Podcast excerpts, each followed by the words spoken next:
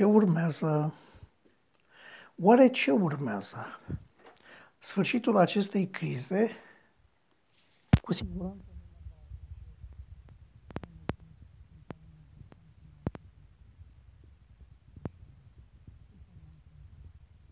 ce schimbări? Cum se va schimba lumea și dacă noi ne vom putea schimba cu ea? Astea sunt niște întrebări. Încă nu are nimeni răspuns. Un exemplu simplu este acela al țărilor exportatoare de materii prime. Atunci când știi că zilnic îți intră $1.000.000, îți poți permite să stabilești salarii de 100 de ruble.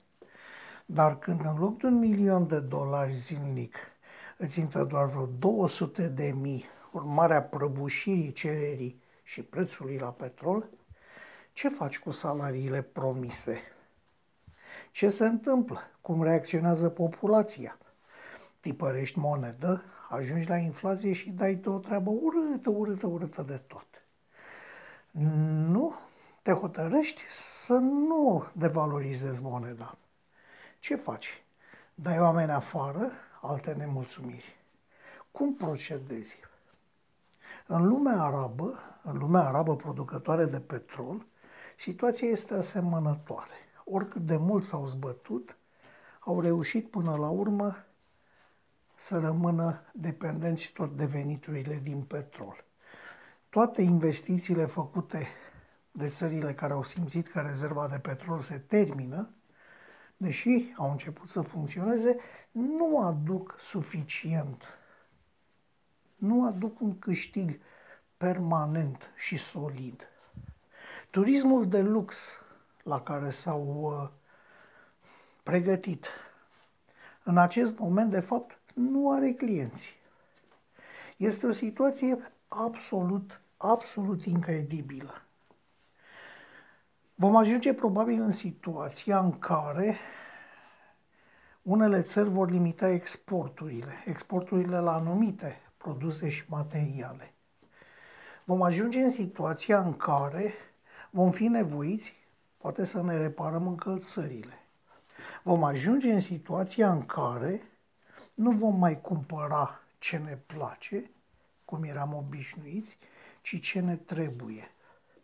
Vom ajunge în situația în care ne vom da seama că stăm de 3 săptămâni fără fotbal și n-am murit.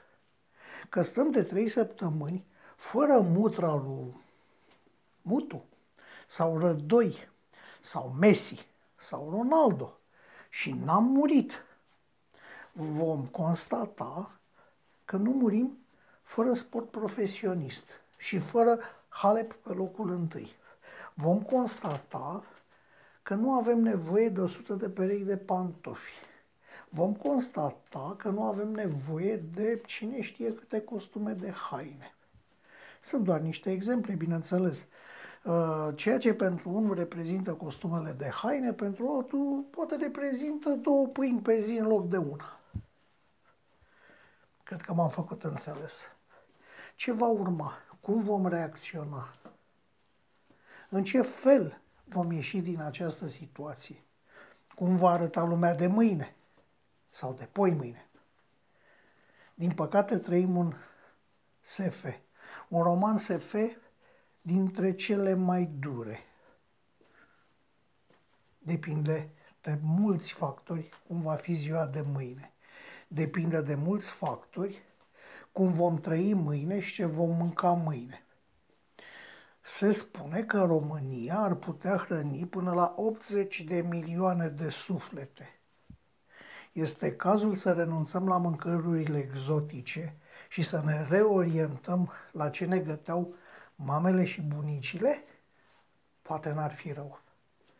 Cum vom trece?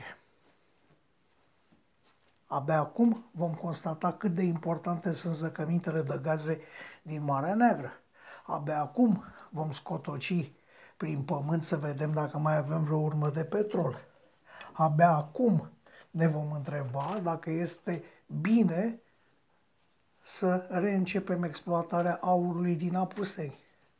Abia acum.